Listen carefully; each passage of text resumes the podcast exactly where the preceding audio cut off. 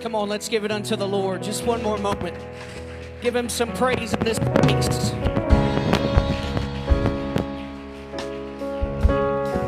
Amen. If you're thankful to be in the house of the Lord, say amen. Amen, amen, amen. Ezekiel 22, verses 23 through 31. I do believe, for me, not all uh, sermons come together quite the same way. Uh, but this one was was very unique, and it and it sat in my spirit fairly heavy. So I appreciate Pastor giving me the opportunity to speak tonight, and I do believe God wants to deal with the congregation here in person and for those watching online. So glad you're joining us, and hope this word will impact you as well. Amen. Ezekiel 22 starting in verse 23 and the word of the lord came unto me saying son of man Say unto her, Thou art the land that is not cleansed, nor rained upon in the day of indignation. There is a conspiracy of her prophets in the midst thereof, like a roaring lion, ravening the prey. They have devoured souls. They have taken the treasure and precious things. They have made her many widows in the midst thereof. Her priests have violated my law and have profaned my holy things. They have put no difference between the holy and the profane. Neither have they showed difference between the unclean and the clean, and have hid their eyes from my Sabbaths, and I am profaned among them. Her princes in the midst thereof are like wolves ravening the prey to shed blood and to de- destroy souls to get dishonest gain. And her prophets have daubed them with untempered mortar, seeing vanity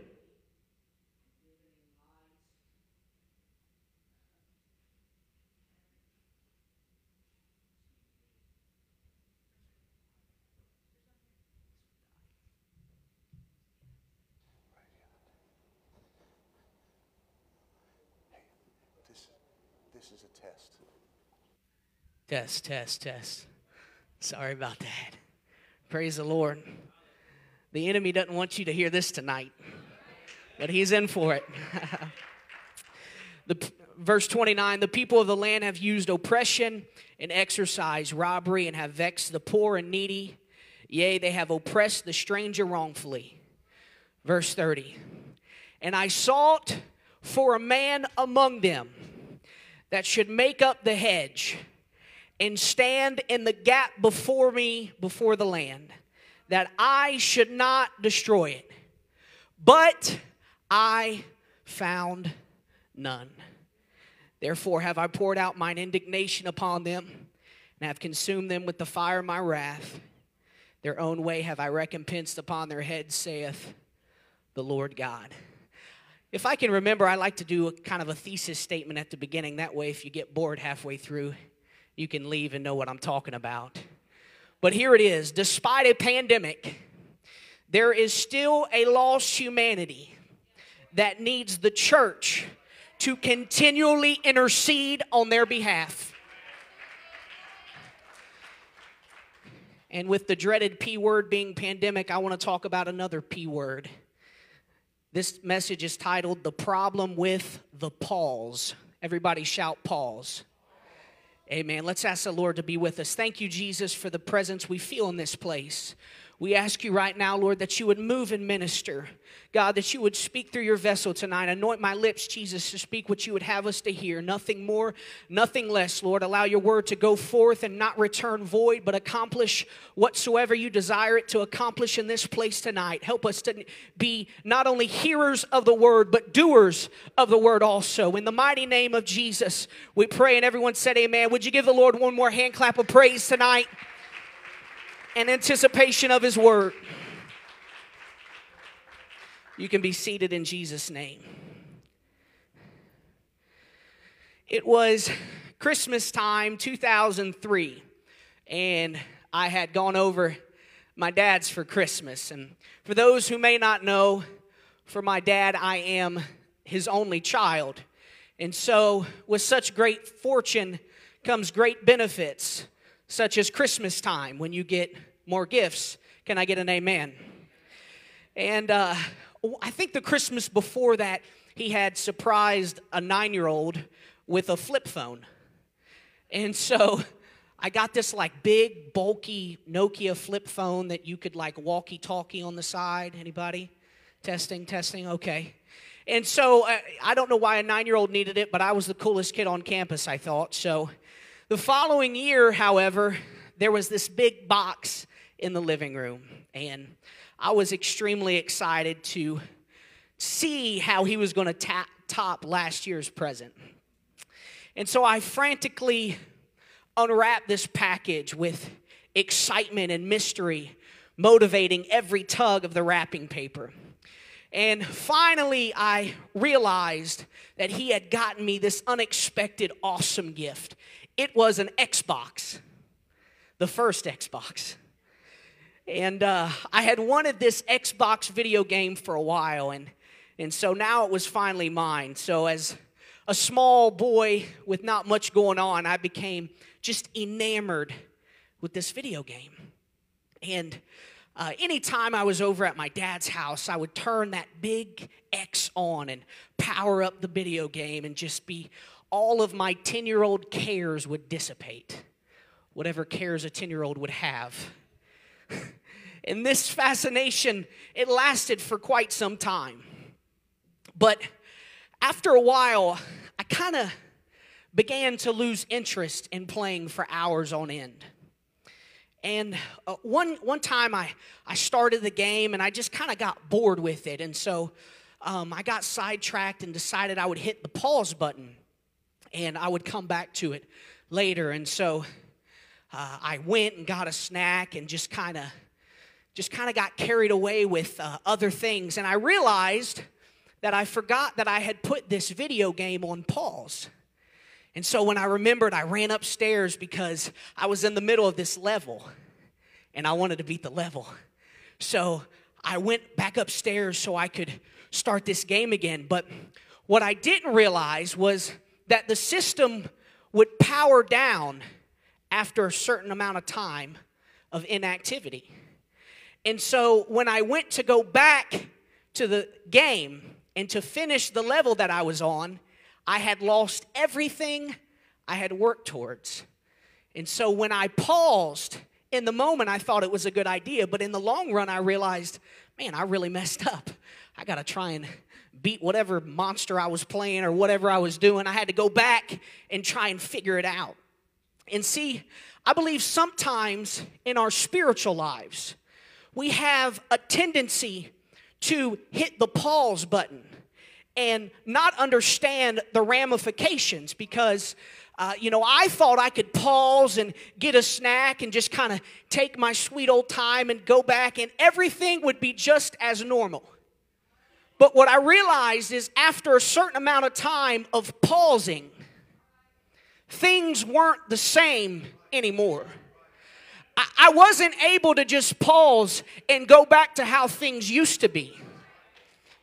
I wish somebody helped me preach tonight. I wonder if there are any Christians in 2020 who have decided to hit the pause button on the things of the kingdom of God. And they think that they'll pause for months on end and return, and everything will be back to how it was when they left it.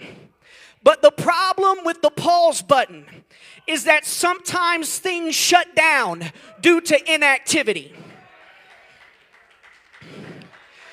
And all of a sudden, the spiritual life we once had doesn't exist anymore.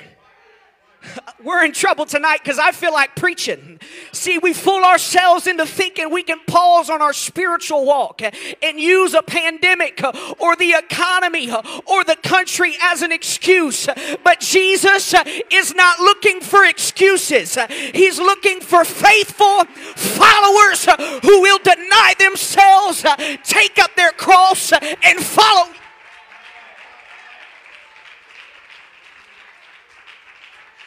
Come on, when we follow him, it doesn't mean the chaos stops. Following doesn't stop the world from acting all kinds of crazy. But I don't ever want to hit the pause button on my spiritual life, only to wake up and realize uh, I'm not who I used to be. Come on, don't hit the pause button on your spiritual life and wonder why you don't have a desire for the things of God. Don't pause on the word and wonder why certain words are leaving your mouth that ought not leave the mouth of a Christian. Don't pause on prayer and wonder why you don't want to come to the house of God. We can't afford to pause.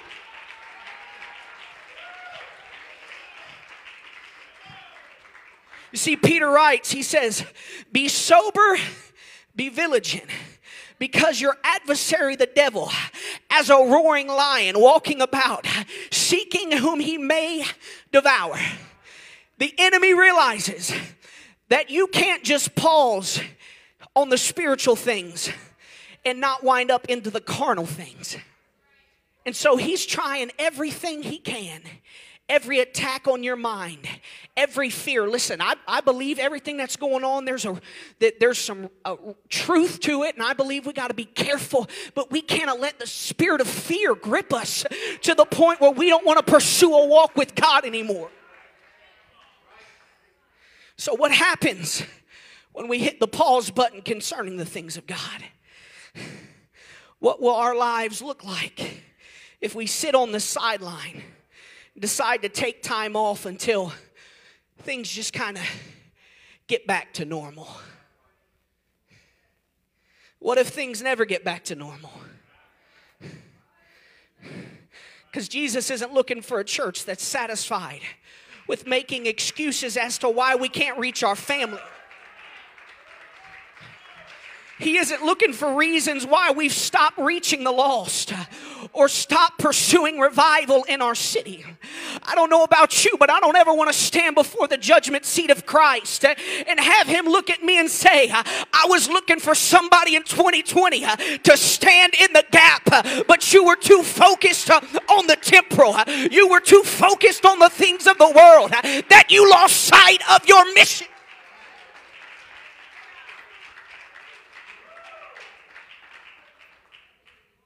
There is a real danger, a very real danger in this hour. Just kind of stepping back, deciding to bow out for a little while. Anybody been guilty? I know I have, thinking, man, we just need to scrap this year and move on. I'm over it, man. Let's just kind of you know, the thought like, let's just kind of turn the page on this year.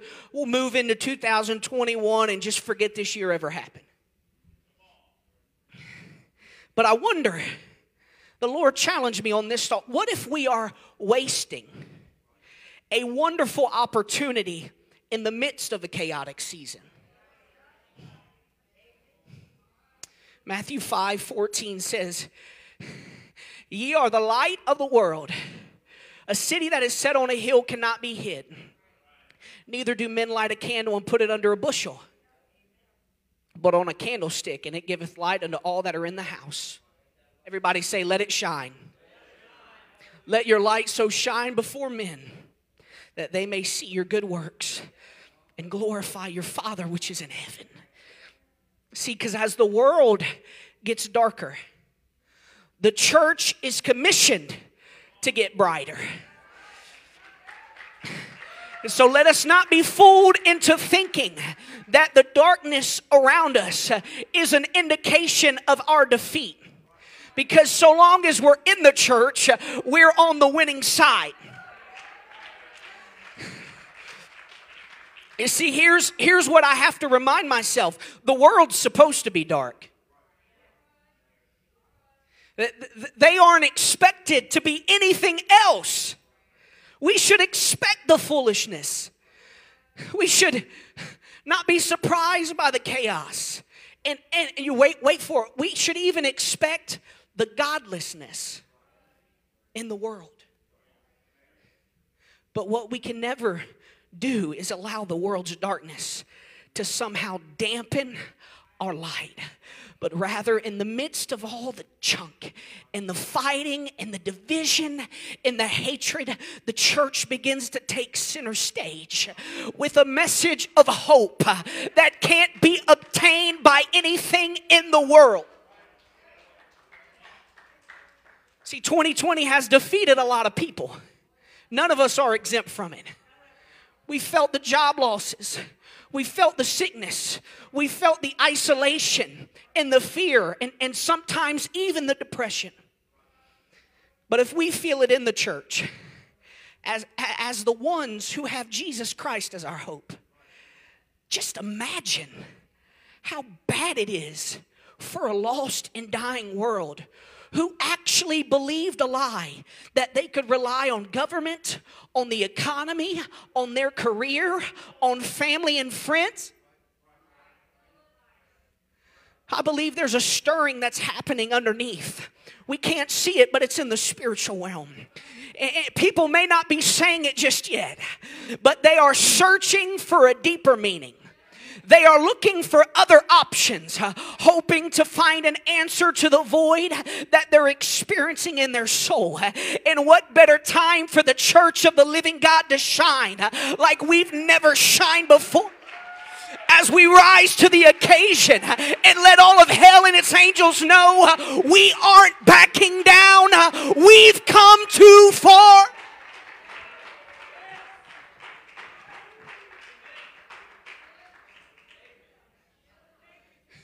In our opening text tonight, we see the book of Ezekiel.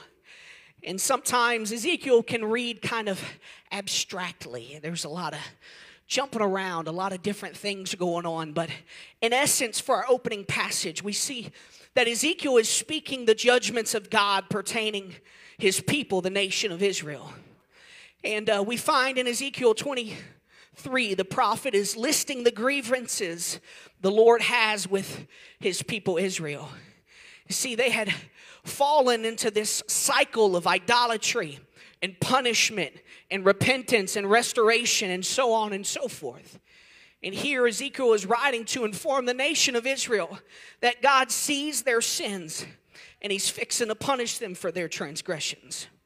He speaks of dishonest gain, of bloodshed within, and even of lying prophets. And let me just stop right here and say not everyone who claims to have a word from God actually has a word from God. And I just want to clarify I believe 100% in the prophetic. I believe spiritual gifts operate in the 21st century like they did in the first century. Can I get an amen? I believe these things edify the body and are necessary. But if someone claims to have a word from God, you better make sure their word lines up with his word. So we read that the, the prophets were being dishonest. And here, here is just what absolutely wrecked me the other night in my devotional time. Verse 30. Ezekiel 22, verse 30. And I sought for a man among them that should make up the hedge and stand in the gap before me for the land, that I should not destroy it. But I found none. Despite Israel's sins, despite the idolatry, the lies, the bloodshed, the Lord said, I was still looking for a man among them that should make up a hedge and should stand in the gap before me. But I found none. Let it never be said of the apostolic church that, in spite of all the wickedness surrounding us, that there is no one willing to go before the Lord and say, God, have mercy on this wicked generation. God, your judgment is righteous and true, but I'm pleading with you, please hold your punishment. Give them another chance. God, give them one more chance to find an altar of repentance. Give them one more chance to make their calling and election sure. Please, God, I'm standing in the gap.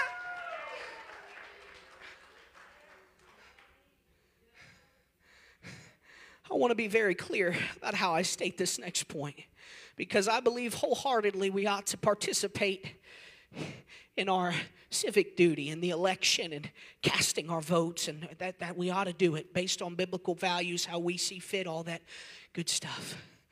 But hear me this world does not need one more political opinion.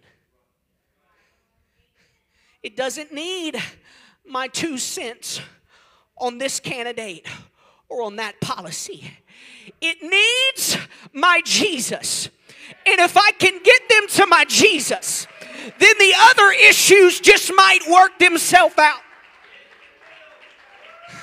Come on, church. We've been too guilty sometimes of falling in the trap of propagating a political party instead of propagating the gospel of Jesus Christ.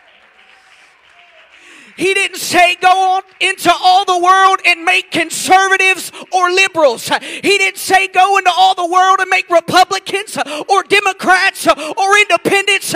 He said go into all the world and make disciples.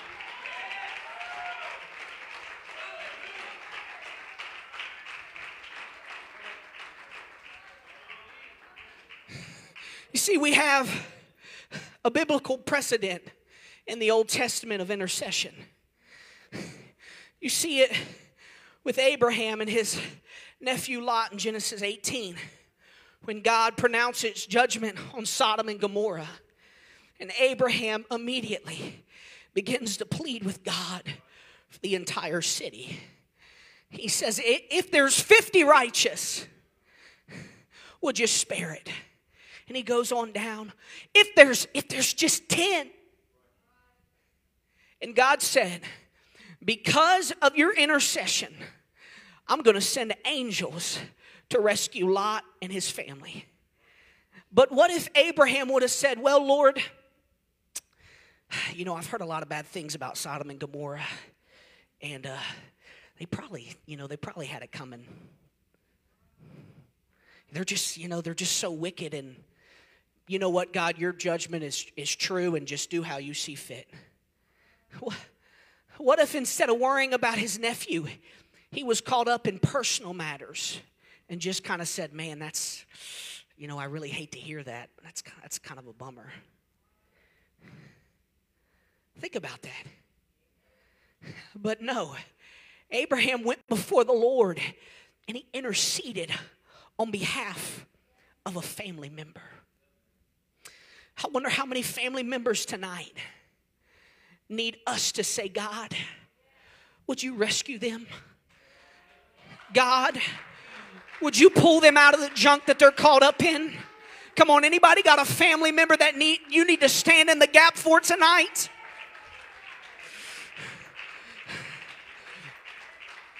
How many family members are literally dangling over the fires of hell with one bad car accident, or one cancer diagnosis or even the rapture of the church between them and a devil's hell. I'm not trying to be crude tonight. I do think we should be made a little uncomfortable during this hour, knowing that our family and friends need Jesus and we've got the answer. So we can't afford to hit the pause button and sit on the sidelines. There's too many souls that need an encounter with Jesus Christ. Come on, we ought to let hell know tonight. We're making a declaration uh, right now. We will stand in the gap. We will keep praying. We will keep fasting. We will keep pursuing. Come on, let him know, devil, you can't have my family. You can't have.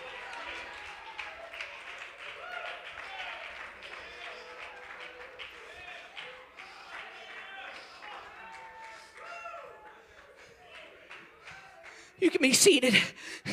Exodus 32, we see another example of intercession.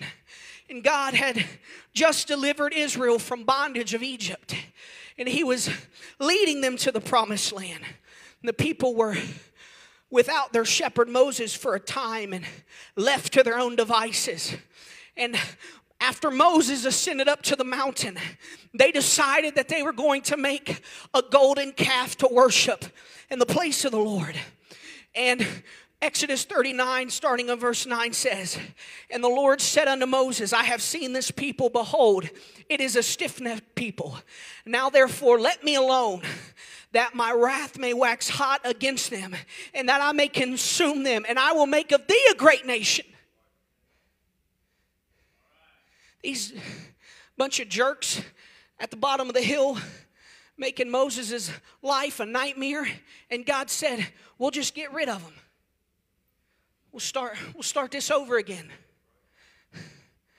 If I were Moses, I would say, All right, that sounds good. Those guys are a pain in my neck. I'm done with the problems.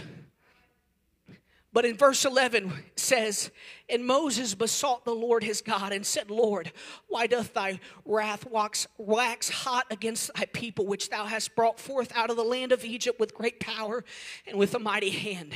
Wherefore should the Egyptians speak and say, For mischief did he bring them out to slay them in the mountains, to consume them from the face of the earth? Turn from thy fierce wrath and repent of this evil against thy people. Think about that. Moses had a chance. He had every excuse. He don't have to worry about them. Those guys are those guys are talking behind his back. They're doing him wrong. But even in that moment, Moses said, I've got to intercede on their behalf. That, that even in their wrong, this is what we have to realize as the church that even in their wrong, see, we, we want to wait until they come crawling back and, and us say, I told you so, and then we can help them out. But even when they don't realize it yet, we've got to go before them and God and say, Wait a minute, God. Wait a minute. You don't want to do that. Come on, God, that, that you've got great things for them. And maybe, just maybe, God is looking for somebody who will take up the mantle of an intercessor and begin to stand in the gap for prodigals who have walked away. Come on, anybody know a prodigal who once resided on one of these pews but the cares of life begin to cast them aside. But if we would stand in the gap and get serious about the day and hour in which we live, maybe we would have a burden for our lost. Maybe we would have a burden for our backslider. Maybe we would say, God, have mercy.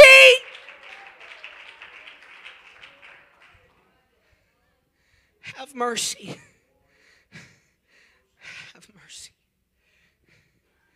See, our, we see examples in the Old Testament of one who would stand in the gap. But our ultimate example is Jesus Christ. Hebrews 9 and 11 through 15. But Christ, being come and high priest of good things to come, by a greater and more perfect tabernacle, not made with hands, that is to say, not of this building, neither by the blood of goats and calves but by his own blood. He entered in once into the holy place, having obtained eternal redemption for us. For if the sprinkling of bulls and of goats and of the ashes of an heifer sprinkling the unclean sanctifieth to the purifying of the flesh, how much more shall the blood of Christ, who through the eternal Spirit offered himself without spot to God. Purge your conscience from dead works to serve the living God.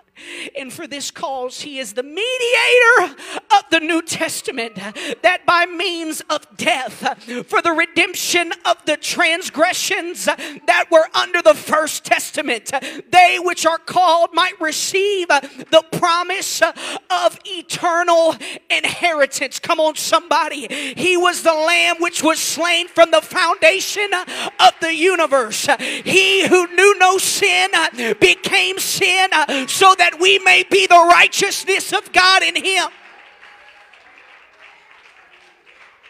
You see, all other examples throughout the Bible of intercession all point to Calvary.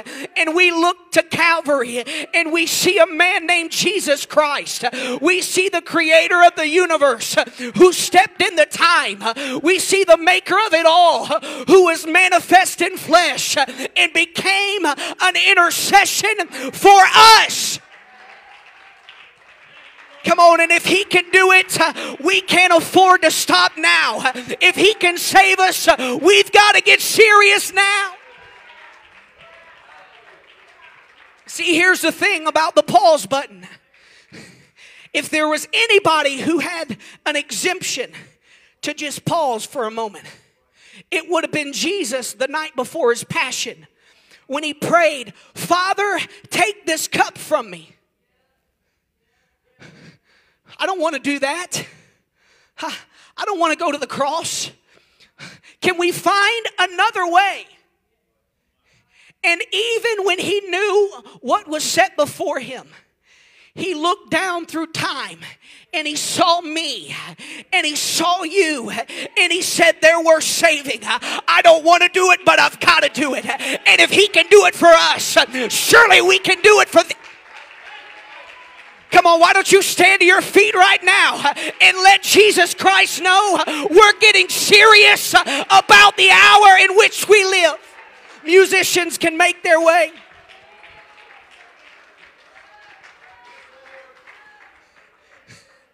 Stand to your feet, just stay standing. You see, the problem with the pause button is that we become desensitized to the needs of those around us and we lose sight of the need for an intercessor in this hour. You might be thinking, Brother Tyler, how do we stand in the gap for someone? I know they did it in the Old Testament, but what does that look like in 2020? Paul writes in, eight, in Romans 8:26, likewise the Spirit also helpeth our infirmities. For we know not what we should pray as we ought, but the Spirit itself maketh intercession for us uh, with groanings uh, which cannot be uttered. Every time we hit our knees in prayer, uh, every time the Lord puts a burden on our hearts, we are standing in the gap for somebody. Come on, church, now is the time to get serious about prayer. Now is the time to get serious about reaching the lost. Anybody ever been praying and God will put somebody on your spirit? You could be praying about something all the way over here, and the Lord all of a sudden will drop somebody, and you'll begin to intercede, and tears will begin to float. Come on, it's happened to me. I don't know how many times where I've got lost family members, and the Lord will say, Don't forget about them. I know they're doing this, but I still got a plan for them. I just need you to stand in the gap, I just need you to intercede. I want to make this this sanctuary a prayer room right now. And I want us to push past the flesh and get into the spirit and begin to intercede. I want you to think right now of one of your family members, blood bought, baptized in Jesus' name, Holy Ghost filled, who has walked away from the Lord. And I want you to stand in the gap for them and say, God, I'm praying like I've never prayed before. I'm not giving up. I'm not backing down. Come on. Let's open up these altars right now. We can space out, but please come forward. I want you to find a place to pray. I want you to find a place to intercede for the lost. Find a place to intercede for your family.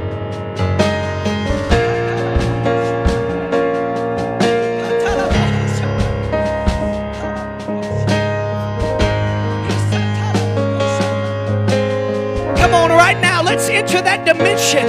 Let's enter that time of prayer where we decide we're going to go into a deeper dimension.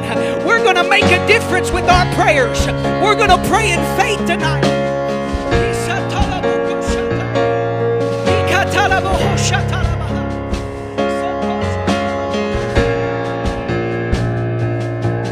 Come on, mom, your children need you right now. Come on, Dad, your children need you right now.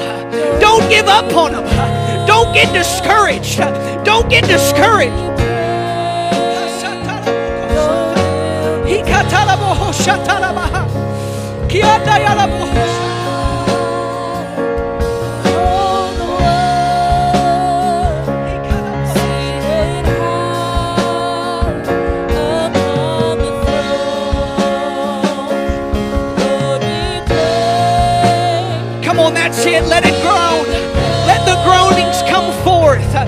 Raise your voices. Let the enemy